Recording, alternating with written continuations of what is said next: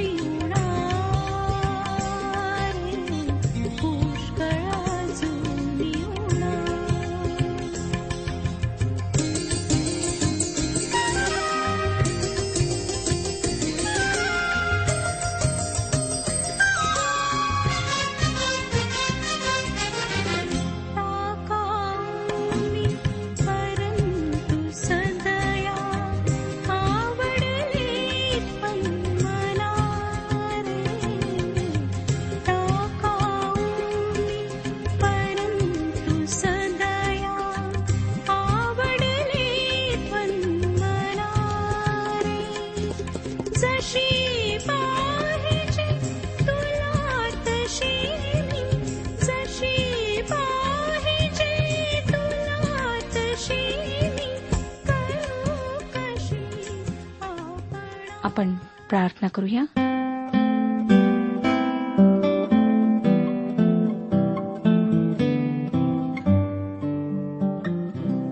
पवित्र पवित्र सेनाधीश परमेश्वर पित्या तू जो महान आहेस पराक्रमी आहेस अतिपवित्र आहेस तर तुझ्यासमोर आम्ही स्वतःला नम्र करीत आहोत. तुझ्या नावाचं गौरव करीत तुला शतशः धन्यवाद देत आम्ही तुझ्या समक्ष येत आहोत. प्रभू दयाळा तुझी कृपा आहे की आम्ही आज जिवंत आहोत. तुझ्या महान कृपेनेच प्रभू प्रभू येशू ख्रिस्ताच्या द्वारे आमची आणि तुझी ओळख पटलेली आहे. ह्या जगामध्ये अनेक गोष्टी आहेत ज्या आम्हाला आकर्षित करतात. तूच आमच्या इच्छांवर आमच्या वासनांवर नियंत्रण ठेवण्याकरिता आमची मदत कर. प्रभू विशेष रीतीने सैतानाच्या आक्रमणांपासून आमची तू रक्षा कर. जे आजारी आहेत त्यांना स्पर्श करून आरोग्य दे. आजचं वचन ऐकत असताना तू विशेष रीतीने आमच्याशी बोल. आमचं मार्गदर्शन कर. जे निराश आहेत त्यांना आपली शांती पुरव. त्यांचं समाधान कर. जे वेदनांनी तळमळत आहेत त्यांना स्पर्श करून आराम दे प्रत्येक कुटुंबावर आमच्या देशावर प्रत्येक समाजावर आशीर्वाद पाठव. ही वेळ आम्ही तुझ्या पवित्र हातात देत आहोत प्रभू. तू आमच्यासोबत हो आणि आमच्याशी बोल. आमच्या जीवनामध्ये कार्य कर. ही प्रार्थना तारणाऱ्या प्रभू यशू ख्रिस्ताच्या पवित्र आणि गोड नावात मागितली आहे. म्हणून तो ऐक. आमेन. श्रोत्यानो रोमकरास पत्र ह्याच्या पंधराव्या अध्यायाच्या शेवटल्या काही वचनांवर आज आम्ही विचार करणार आहोत. आम्ही पाहिलं होतं की कशा प्रकारे पॉल आता त्याच्या पुढच्या प्रवासाची तयारी करीत आहे. चोवीसाव्या वचनात आम्ही वाचलं होतं म्हणून मी स्पेन देशाला जाईन तेव्हा तुम्हाकडे येईन. कारण तिकडे जाताना मी तुम्हाला भेटेन आणि तुमच्या सहवासाने काहीसे मन भरल्यावर तुम्ही माझी तिकडे बोळवण कराल अशी मी आशा धरतो.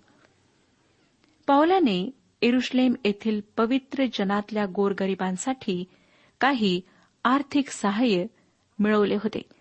त्याने काही दान जमा केले होते आणि त्याच्या मनात ते दान स्वतः त्यांना जाऊन देण्याची उत्कंठा होती.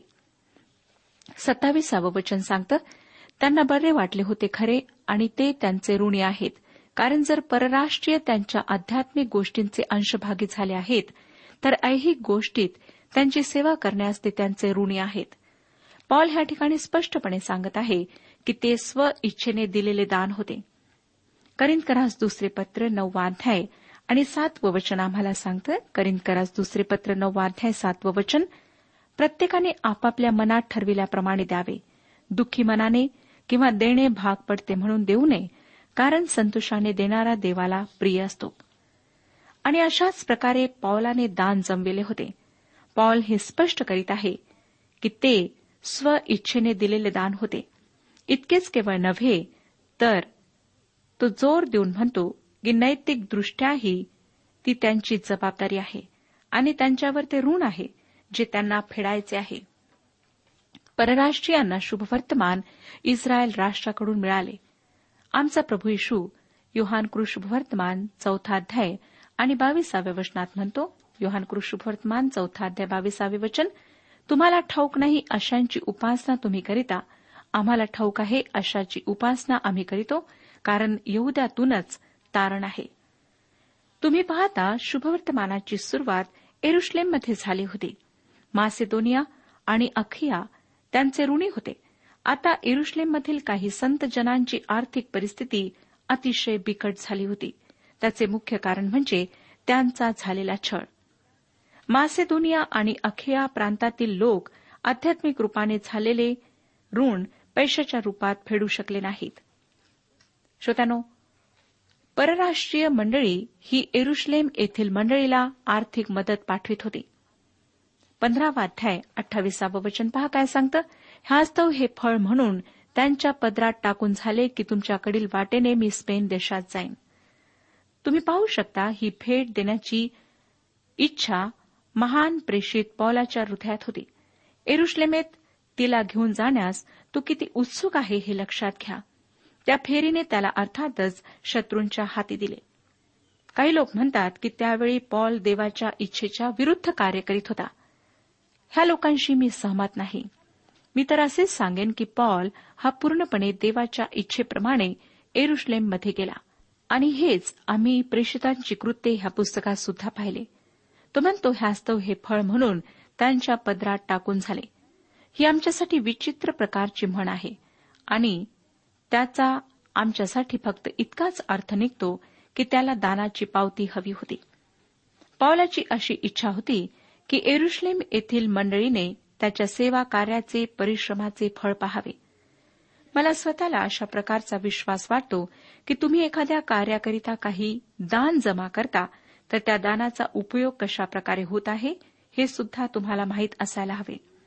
ख्रिस्ती लोकांचे दान एकत्र करणे हे आजच्या काळात अत्यंत धोकादायक झाले आहे.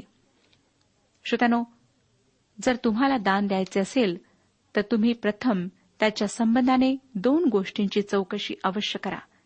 पहिली गोष्ट ह्या दानाचा उद्देश अर्थात हे दान गोळा करण्याचा उद्देश काय आहे? ते दान कशाकरिता गोळा करण्यात येत आहे. दुसरी गोष्ट त्याचा उपयोग देवाच्या वचनाकरिता किंवा शुभवर्तमान गाजवण्याकरिता होणार आहे किंवा नाही. तसेच अंतकरण आणि लोकांचे जीवन वाचवणे ह्याकरिता होणार आहे किंवा नाही. लोकांना ख्रिस्ताकडे वळवण्यास होणार आहे किंवा नाही. या दोन गोष्टी फार महत्त्वाच्या आहेत ज्या आम्ही जेव्हा आम्ही दान देतो तेव्हा माहीत करून घ्यायला हव्यात. एकोणतीसावं वचन. आणि जेव्हा मी तुम्हाकडे येईन तेव्हा ख्रिस्ताच्या आशीर्वादाने भरलेला असा येईन हे मला ठाऊक आहे. हा पावलाच्या समृद्धीपूर्ण रोम प्रवासावरील शिक्कामोर्तब आहे. कारण तो त्या ठिकाणी देवाच्या इच्छेप्रमाणे आणि प्रेषितीय अधिकारामुळे गेला. श्रोत्यानो त्याला हे फेरीत स्वर्गीय अंतरंग जाणण्याची शक्ती प्राप्त झाली. पौलाचे एरुश्लेमे जाणे हे देवाच्या इच्छेविरुद्ध नव्हते. आणि त्याचप्रमाणे त्याचे रोमला जाणे सुद्धा देवाच्या इच्छेविरुद्ध नव्हते. पौलाचा प्रवास हा सुखमय दिसत नाही परंतु देवाने त्याच प्रकारे त्याचा उपयोग केला.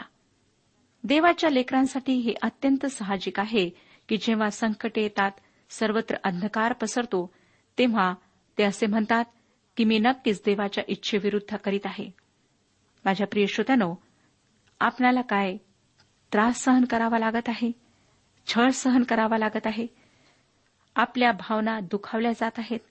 ह्याचा अर्थ असा नाही की आपण देवाच्या इच्छेच्या विरुद्ध आहात. खरे पाहिले असता ह्याचा खरा अर्थ आहे की आपण पूर्णपणे देवाच्या इच्छेमध्ये आहात. जर आज आपण पूर्णपणे शांतीने राहता आणि आपल्या जीवनात काहीही घडून येत नाही तर त्याचा अर्थ असा आहे की नक्कीच आपल्या जीवनात काहीतरी गडबड आहे. आपण देवाच्या इच्छेमध्ये नाही. रोमकरासपत्र पंधरावाध्याय तिसावं वचन. बंधुजन हो आपल्या प्रभू यशू ख्रिस्तामुळे व आत्म्याच्याद्वारे निष्पन्न झालेल्या प्रेमामुळे मी तुम्हाला विनंती करीतो की माझ्यासाठी देवाजवळ माझ्याबरोबर आग्रहाने प्रार्थना करा. मी हा विषयाशी बऱ्याच दिवसापासून संलग्न आहे कारण हा एक व्यक्तिगत विषय आहे आणि पॉल त्याचे अंतकरण ह्या ठिकाणी मोकळे करीत आहे. दुसरे कारण आम्ही पाहतो की पहिल्या शतकामध्ये ख्रिस्ती लोकांचे कार्य कशाप्रकारे चालले होते? आम्ही ख्रिस्ती लोकांनी केलेले प्रत्यक्ष कार्य पाहत आहोत. रोमकरासपत्र ह्याच्या पहिल्या भागामध्ये पॉल आम्हाला सिद्धांतांविषयी सांगतो. आता पॉल त्या सिद्धांतांना प्रत्यक्ष कार्यात उपयोगात आणीत आहे. पवित्र शास्त्रात पौलाने प्रार्थनेकरिता केलेली ही एक शांत कळकळीची आणि अत्यंत गंभीर अशी याचना आहे विनंती आहे. पॉल म्हणतो बंधुजन हो आपल्या प्रभू यशू ख्रिस्तामुळे व आत्म्याच्याद्वारे निष्पन्न झालेल्या प्रेमामुळे मी तुम्हाला विनंती करीतो की माझ्यासाठी देवाजवळ माझ्याबरोबर आग्रहाने प्रार्थना करा. पौलाला हे कळले होते की तो संकटांचा सामना करीत आहे आणि त्याच्या सेवेतील ही आणीबाणीची वेळ आहे. त्याला माहीत होते की शत्रू अगदी तोंडाशी पोचलेला आहे. पौलाला भीती वाटण्यास कारण होते. कारण ज्या प्रकारच्या घटना घडत होत्या त्यावरून हे सिद्ध झाले की तो फार भयंकर अशा संकटात पडणार. तो फारच विलक्षण प्रकारे प्रार्थनेची विनंती ह्या लोकांजवळ करीत आहे. श्रोतनो आमच्या प्रभू यशू ख्रिस्ताच्याद्वारे असे तो लिहित आहे. कारण पावलाला कळले जे काही त्याच्या जीवनात घडणार होते ते सर्व येशू ख्रिस्ताद्वारे होणार होते. म्हणून रोम येथील विश्वासणाऱ्यांना स्वतःबरोबर प्रार्थना करण्यास तो आमंत्रण देत आहे. तो म्हणतो की आपण सर्वांनी येशू ख्रिस्ताद्वारे प्रार्थना करावी. कारण तोच आमचा महान मध्यस्थ आहे आणि त्याच्याचद्वारे तुम्ही देवाकडे माझ्यासाठी प्रार्थना करा. नंतर तो म्हणतो आत्म्याच्याद्वारे निष्पन्न होणाऱ्या प्रेमामुळे.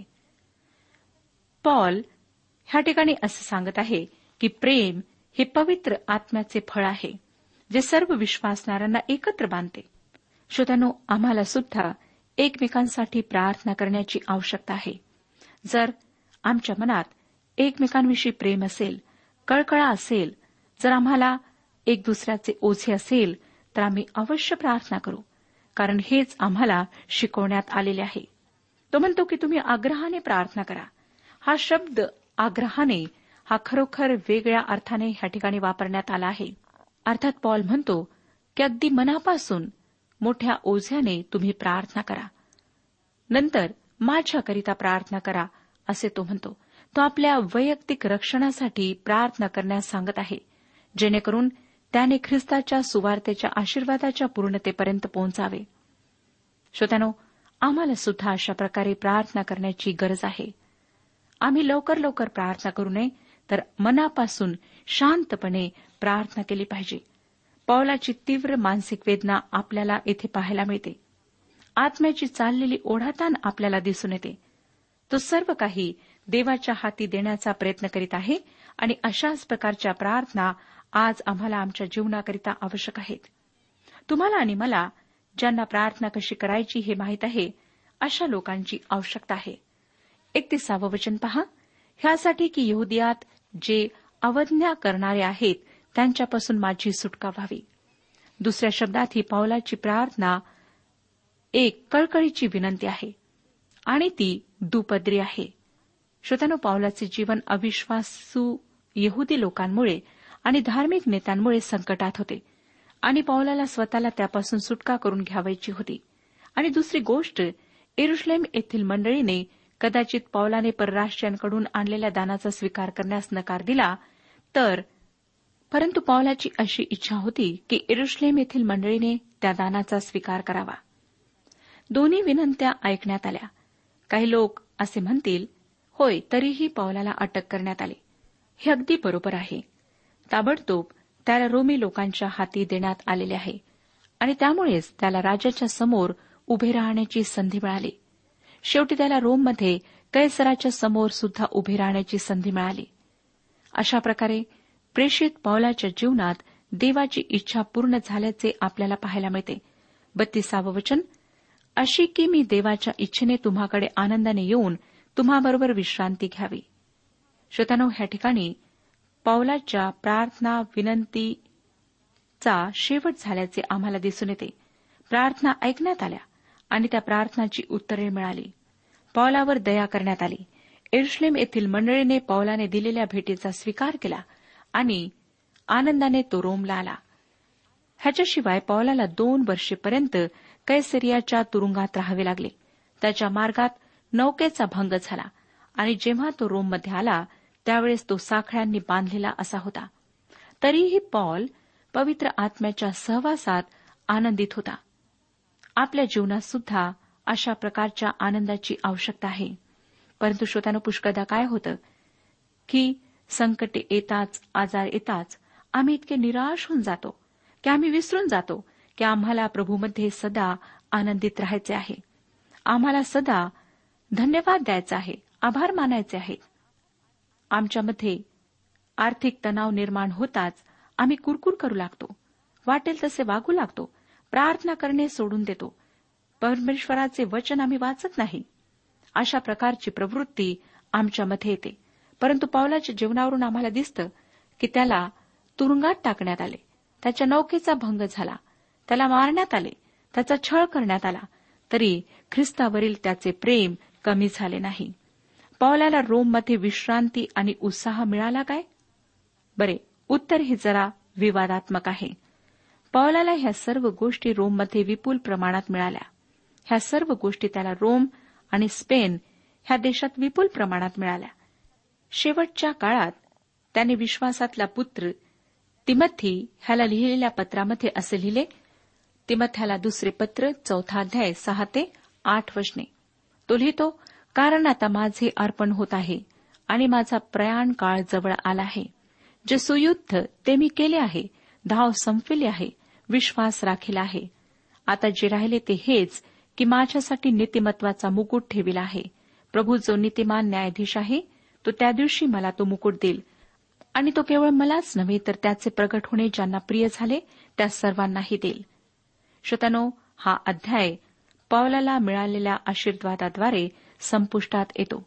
ते तिसावं वचन आता शांतीचा देव तुम्हा सर्वांबरोबर असो. आमेन. श्रोत्यानो पौलाच्या जीवनातील अनुभव आपल्याला दाखवून देण्यात आलेले आहेत. देवाची शांती दाखवते की पॉलाने तुरुंगात शांती अनुभवली. साखळ्यांनी जकडलेल्या स्थितीत वादळात नौकाभंगात छळात उपासमारीत तो त्या शांतीमध्ये पूर्ण राहिला. श्रोत्यानो काय ही शांती आपणाला प्राप्त झालेली आहे. लक्षात घ्या की पॉल जेव्हा शॉल होता तेव्हा त्याने विश्वासणाऱ्यांचा अत्यंत छळ केला होता. तेव्हा त्याची ख्रिस्ताची भेट झालेली नव्हती. परंतु जेव्हा त्याची ख्रिस्ताशी भेट झाली त्याच्या जीवनामध्ये परिवर्तन आले त्याने ही शांती प्राप्त केली. त्याला ह्या शांतीचा अनुभव आला आणि म्हणून तो लिहू शकला की शांतीचा देव तुम्हा सर्वांबरोबर असो. श्रोत्यानो जर आपणाला ही शांती हवी आहे तर आज आपण सुद्धा आपले जीवन ख्रिस्ताच्या हातात समर्पित करा. माझी अशी प्रार्थना आहे की तुमच्या आणि माझ्या जीवनात सुद्धा अशा प्रकारची शांती कायम असावी. आज आम्हाला जगामध्ये सगळीकडे हाहाकार माजलेला दिसतो. भयंकर अशा घटना आम्ही ऐकत आहोत वाचत आहोत.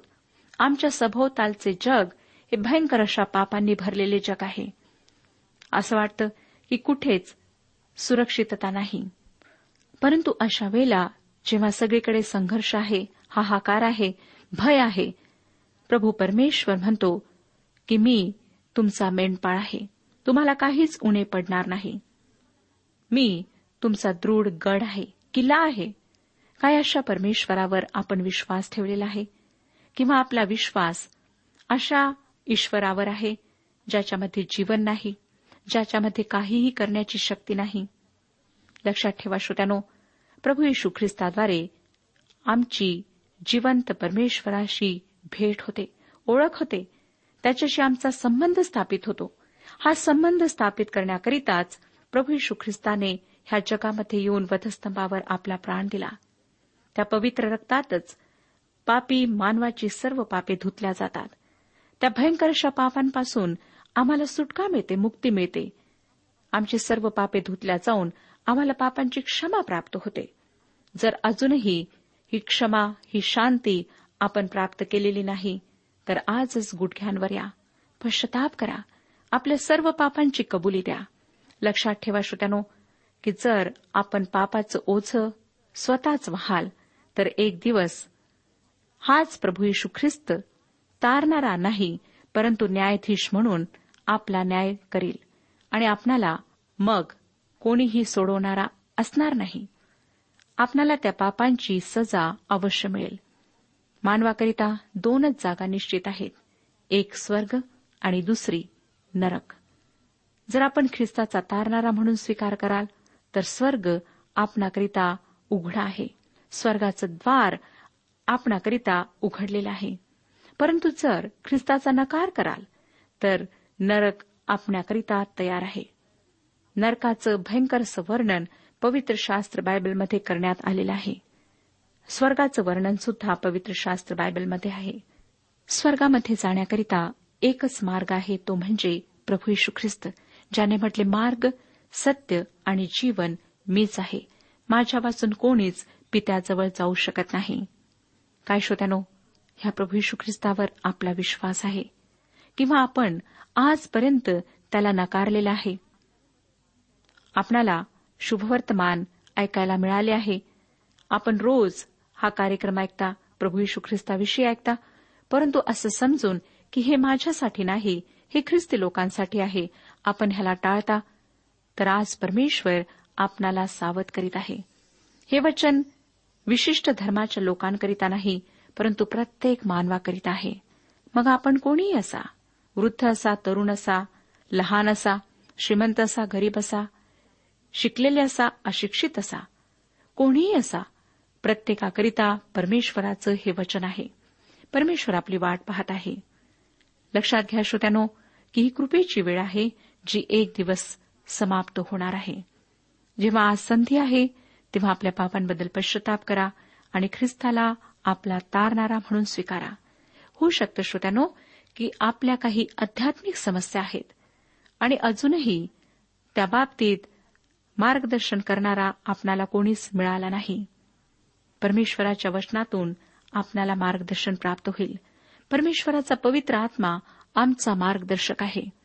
हे वचन वाचत असताना तोच आपली मदत करतो की आपणाला वचन समजावे आणि ते वचन समजल्यानंतर त्या प्रकारे जीवन जगावे. म्हणून श्रोत्यानो इकडे तिकडे पाहू नका. मदतीसाठी कोणाकडे धावू नका. तर परमेश्वराचं वचन वाचा. ह्या वचनाच्याद्वारेच परमेश्वर प्रत्येकाशी बोलतो. ह्या वचनाच्या प्रकाशात आपणाला दिसेल की आपण कोठे आहात कोणत्या परिस्थितीत आहात? आपणाला कुठे सुधारण्याची गरज आहे? श्रोत्यानो ह्या जगामध्ये अनेक आकर्षणे आहेत. सैतानाची हीच इच्छा असते की प्रत्येक मानवाने ह्या सर्व गोष्टींकडे आकर्षित होऊन देवापासून दूर राहावे. परंतु परमेश्वराचं आमच्यावर इतकं प्रेम आहे की तो सतत आमच्याशी बोलत राहतो आम्हाला संधी देत राहतो जेणेकरून आम्ही नाश होऊ नये परंतु सार्वकालिक जीवन आम्ही प्राप्त करून घ्यावं. तर श्रोत्यानो आज जेव्हा परमेश्वर संधी देत आहे तेव्हा वेळ गमावू नका. किती भयंकर पापे असली तरी ती कबूल करा आणि प्रभूला म्हणा की प्रभू तू माझ्या हृदयात प्रवेश कर. तू माझ्या जीवनाचं नियंत्रण स्वतःच्या ताब्यात घे. जेणेकरून मी तुझ्या मार्गावर चालावे आणि माझ्या जीवनाच्याद्वारे तुझंच गौरव व्हावे. श्रोत्यानो लहानशी प्रार्थना करून स्वतःचं समर्पण ख्रिस्ताच्या हातात करा. परमेश्वर आपणातील प्रत्येकाला आशीर्वाद देव आणि आपले ह्या गोष्टींमध्ये मार्गदर्शन करो.